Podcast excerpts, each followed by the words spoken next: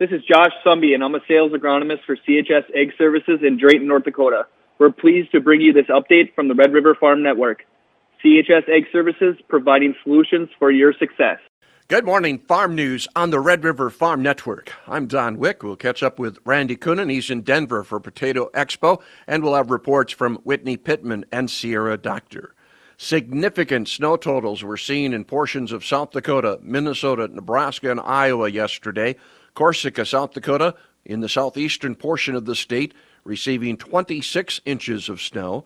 We do have snow yet continuing across uh, portions of uh, eastern South Dakota, uh, portions of the Red River Valley, particularly in the Lakes Country, and uh, really the balance of uh, Minnesota, except for the extreme northern portion of the state.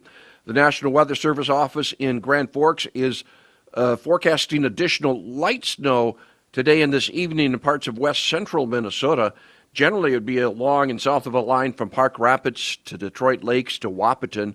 A couple of inches of new snow may be seen in that Wadena Staples area today. Elbow Lake, Lake, that might be closer to an inch or so. Ice and heavy wet snow made for a tough day in the life of the cattle feeder yesterday. Pete Bakken is in extreme southwestern Minnesota.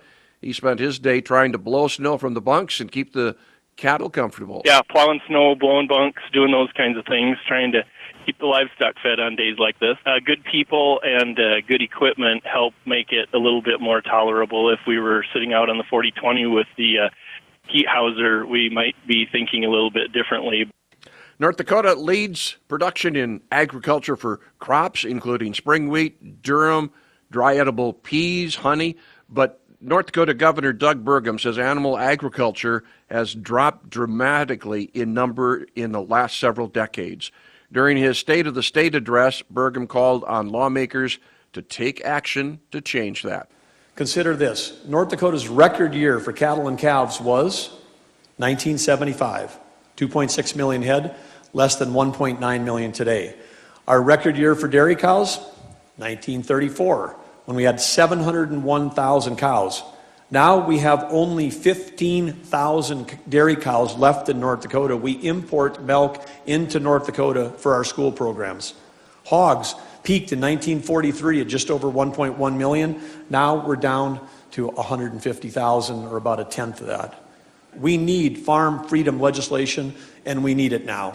Burgum says North Dakota farmers and ranchers are in a position to compete with the rest of the world in animal agriculture, but need a level playing field when it comes to access to capital. We know that our farmers and ranchers can compete with anyone, anywhere, anytime, if they're given a level playing field. Right now, the field is so uneven when it comes to capital access and capital formation. I urge this body to change this long downward trajectory of animal agriculture in North Dakota and let's do away with the archaic, archaic law as it applies to ownership of animal agriculture operations, including poultry. Let's take the handcuffs off our ranchers and livestock producers.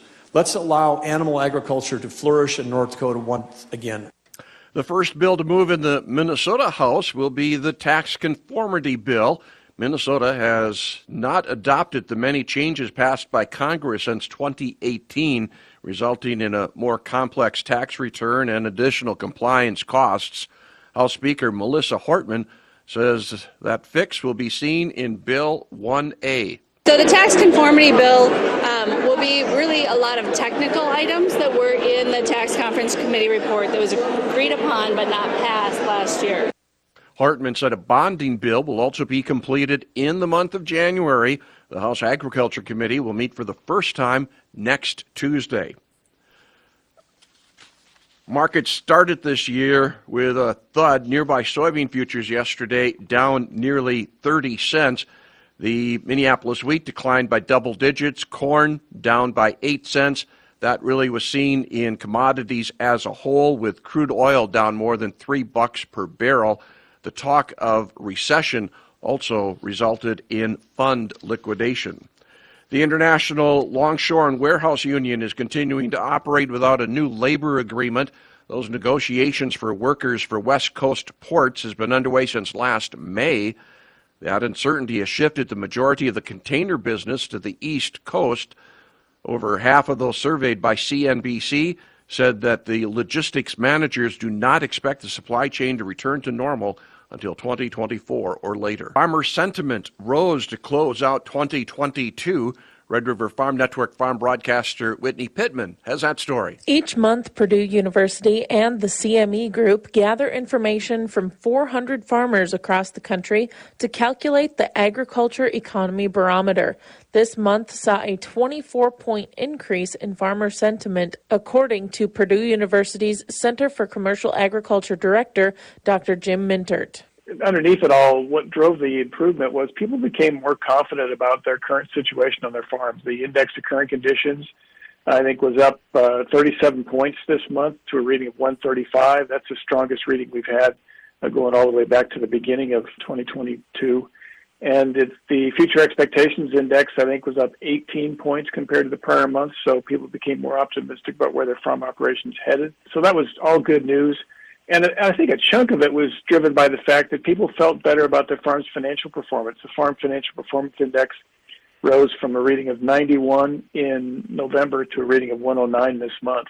Mintert says the increase likely had to do with the end of the year analysis showing higher profits for 2022 despite higher input costs. And you know, I, think if you kind of consider when we collected data in mid November versus when we collected in December here, which was the, I think the 5th through the 9th of December, what takes, takes place on a lot of farms during that time frame is when you kick back a little, look at your farm's financial situation, perhaps visit with your CPA, start doing some preliminary tax planning for 2022. And I think a lot of people realized at that point that although input cost had increased dramatically in 22 versus 21, 22 was still a very good income year. In fact, for a lot of farms, uh, probably the best income year they've had in decades. Reporting agriculture's business on the Red River Farm Network, I'm Whitney Pittman.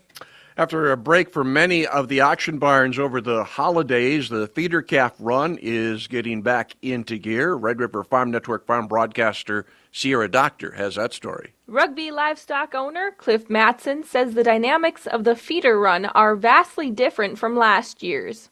I think that's going to come. Um, I know, you know, there's getting to be a lot of people that a lot more people fed their calves this year versus last year. Last year they didn't have the feed, so a lot of calves came earlier. Now a lot of people are feeding them longer. Um, as far as the heifer market, I, I think there's going to be a demand for it. Um, some guys are are going to keep their heifers because they had to sell out. You know, a couple years ago they had to sell their number, numbers down, so they're hoping to uh, to keep some of their. You know, they'll probably keep more heifers. Um, but I think there there should be a, a fair demand for for heifers. There'll also be a, a fair demand for light grass cattle, the way it looks. Matson says livestock producers are still in the middle of selling cull cows, but heifer buyback is low. We've had quite a few bred cow sales. The numbers have been up pretty pretty high. We got another bred cow sale coming into January. That number's climbing. Um, looks to be over 1,500 already consigned for that January 28th sale. February is going to be big for the bred sale. You know, I think the prices have been there, but not quite on the heifer market yet, the bred heifer market. Um, there's a lot of bred heifers out there, I think and people still got that memory of last spring snowstorms, you know, back to back. And uh, so I think that they're they're waiting to see what's going to be out there before they make a move. Um, but I, I think the demand all the way around should be pretty good. Reporting agriculture's business. I'm Sierra Doctor on the Red River Farm Network. The new congressional session has begun. South Dakota Senator John Thune says expanding market access and trade are just one of his priorities as they head into the Farm Bill discussions. For South Dakota, at least, uh, the new Farm Bill is key. I think there are some things we can do in the area of high tech and making them more transparent, more accountable. I think there's bipartisan support for that. I think market access and trade policy is something that could help agriculture a lot and something that this administration has completely overlooked. I think a lighter touch when it comes to tax policy, regulatory policy, uh, you know, lessens the burden and the cost of doing business in this country, which lowers the cost to, to consumers. And then I think, again, the cost of energy and having an all of the above American energy plan that addresses the needs of the American people, whether it's electricity or whether it's the, the fuel that they need. Conservation, the commodity titles, and crop insurance also big topics going into the Farm Bill debate. Welcome to Inside Agriculture on the Red River Farm Network. We're counting down the top stories of 2022 this week. Moving grain and other ag products from one place to another was a logistical nightmare this past year. The transportation trouble was the number five story for the Red River Farm Network. In a normal year, the Mississippi River is a major thoroughfare for grain, fertilizer, and other farm inputs. However, this was not a normal year. Thanks to drought, water levels were at historic lows. There was a time in early October when more than 2,000 barges were backed up on the river. The other big transportation story was the threat of a railroad strike. A tentative deal was secured in mid September, but a few of the unions failed to ratify the agreement. A strike was imminent, but Congress intervened to keep the trains moving. Finally, the truck driver shortage continues. Nearly 80,000 truck driver jobs remain unfilled. The potato industry is meeting this week in Denver, Colorado. After some challenges, Randy Koenen is there. Don Potato Expo kicks off this morning with the first of two big days of uh, meetings, table talks, even some uh, potato challenge competitions uh, going on uh, with uh, the Instant Potato Challenge. The, the three teams, we have a team from Black Gold Farms competing in that. The uh, Table talks get underway later this afternoon. They'll be talking about uh innovation through uh, culture, uh, stories from a decade at Google from Steve Lurch. Also, Roots to Robots is one table talk blending the old and new in the potato fertility industry. Also, lessons from the field when succession plannings fail and how to improve your odds. Uh, there's a, a, lot of things going on here at uh, Potato Expo. Uh, we had to make some uh, flight changes to get here uh, with the storm moving through the Midwest, and Minneapolis pretty much shut down most of the day yesterday. But we finally got here last evening and have a chance to visit with the potato industry folks here later today. We'll have that report for you coming up here on Agriculture Today. Our reports from Potato Expo brought to you by the National Potato Council, Bayer, Gowan USA, Ag Country Farm Credit Services, AMVAC, and Syngenta. From Thanks. Potato Expo in Aurora, Colorado, I'm Randy Koenen. Thanks so much, Randy. Appreciate uh, all the challenges making it from one airport to another yesterday. As we check into markets this morning, Minneapolis wheat March down six and a quarter cents at 913. Chicago wheat for March down 11. Hard red winter wheat, same contract down 11 and a half. March corn, as we speak, down three and a half cents, six sixty seven. New crop down four and a quarter.